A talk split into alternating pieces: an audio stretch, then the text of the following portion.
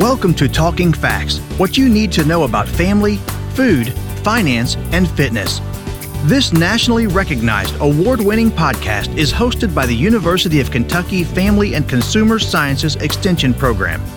Our educators share research knowledge with individuals, families, and communities to improve quality of life. Hello, and welcome to Talking Facts, what you need to know about family, food, finance, and fitness. I am your host, Mindy McCulley, Family and Consumer Sciences Extension Specialist for Instructional Support at the University of Kentucky. Today, my guest is Paul Norrod, our Extension Specialist for Rural Health and Farm Safety. Welcome, Paul. Hey, Mindy, thank you for having me today. We are going to follow up our conversation from last time about how stress affects the brain. And today we're really going to focus on our emotions and our feelings and how stress can affect our mood. So let's just kick it right off with what does stress do to our affect, I guess, is what we're talking about, right? Right, right. So, you know, last week we talked about how stress really affects our ability or even create an inability for us to uh, think clearly. We talked about that fog that we experience and when when we experience stress in our life, especially for chronic stress or things that we consider very difficult, those issues, those stressors really affect our emotions as well. I want to connect back to last week, Mindy, real quick, in that the same area of our brain that is affected by stressors and puts us into this survival mode, reduces our ability to think clearly, and puts us in the fog is the exact same area of our brain that's responsible for our emotions and our feelings. And so, so any perceived stressor or, or real stressor that's that's difficult for us uh, impacts the exact same body system. And so oftentimes we, we don't we're unable to separate those or think through those right?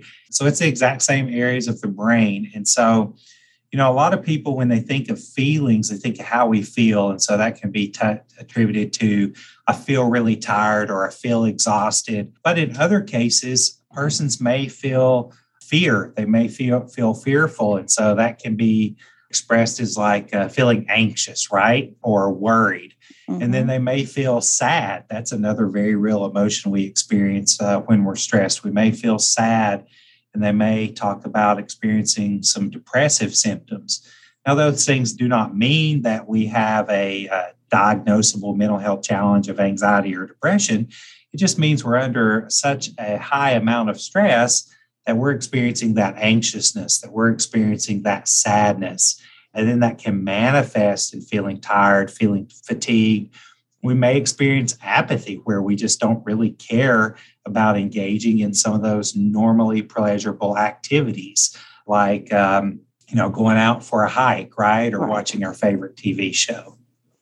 Well, and I think sometimes we talk about stress eating or other activities that are brought in on by stress, and that kind of plays into that, does uh, yeah, absolutely. And so people talk about stress eating. I'm a stress eater, right? I have some favorite foods. My favorite stress food is Pringles. Like I can just absolutely get rid of a can of Pringles in a matter of minutes when I'm stressed. And that's our body. We're trying to cope. We're trying to find something that brings us comfort. So back to, I think we've used the analogy in a past podcast when a when a baby's upset, you know, we pick that child up and when they're crying, we comfort them, we give them hugs, we speak calming words to us. And as adults, we don't always have those relationships immediately available. So we're trying to find a go to comfort measure. And, and that's why it's really important when we recognize that we're stressed, when we're having those feelings of fear, sadness, apathy, feeling fatigued, feeling really tired, anxious, it's because of the stress and those feelings are okay. It's when we try to stuff that stuff away and and say you know i'm okay that's not okay and it's going to make things worse in our body. And so recognizing hey i'm i'm looking for something for comfort that's when we've got to reach out to a friend or a family member.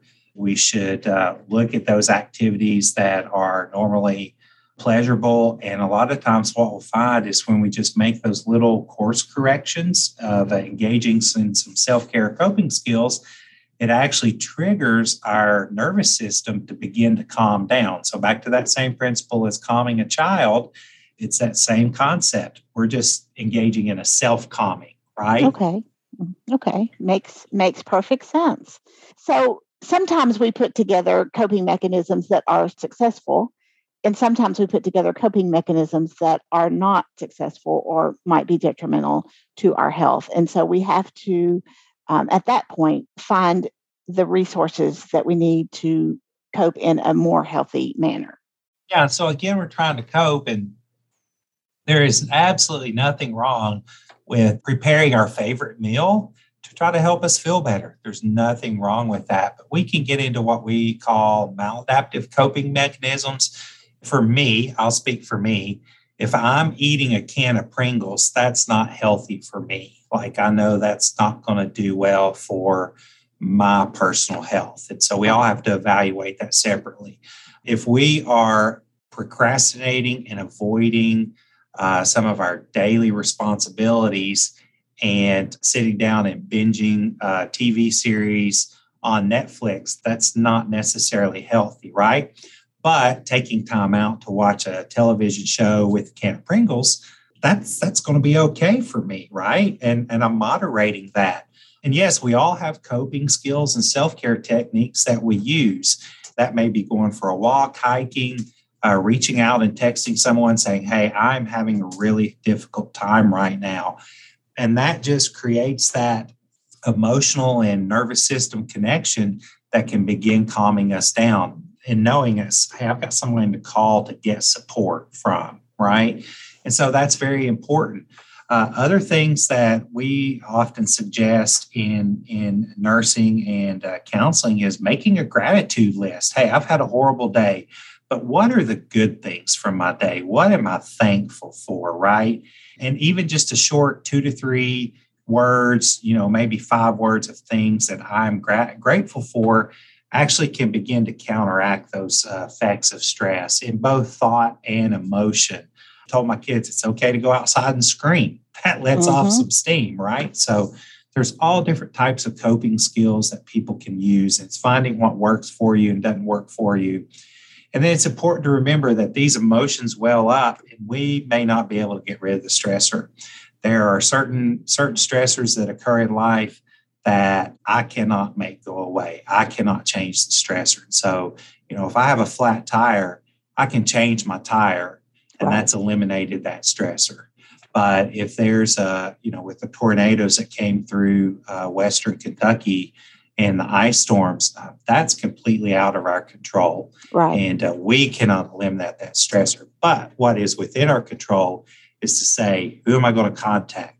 What, what am I going to do to help help myself feel better, to calm myself down, right?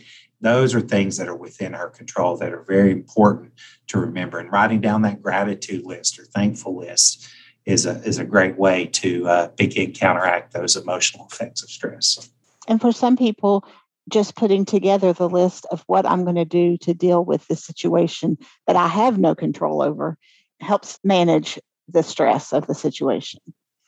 Absolutely. So it takes those events or concepts that may seem very far away or foreign and then grounds them into reality and, mm-hmm. and, and helps us, it takes away that need to think through things. So I know that we have talked about lots of different types of coping skills.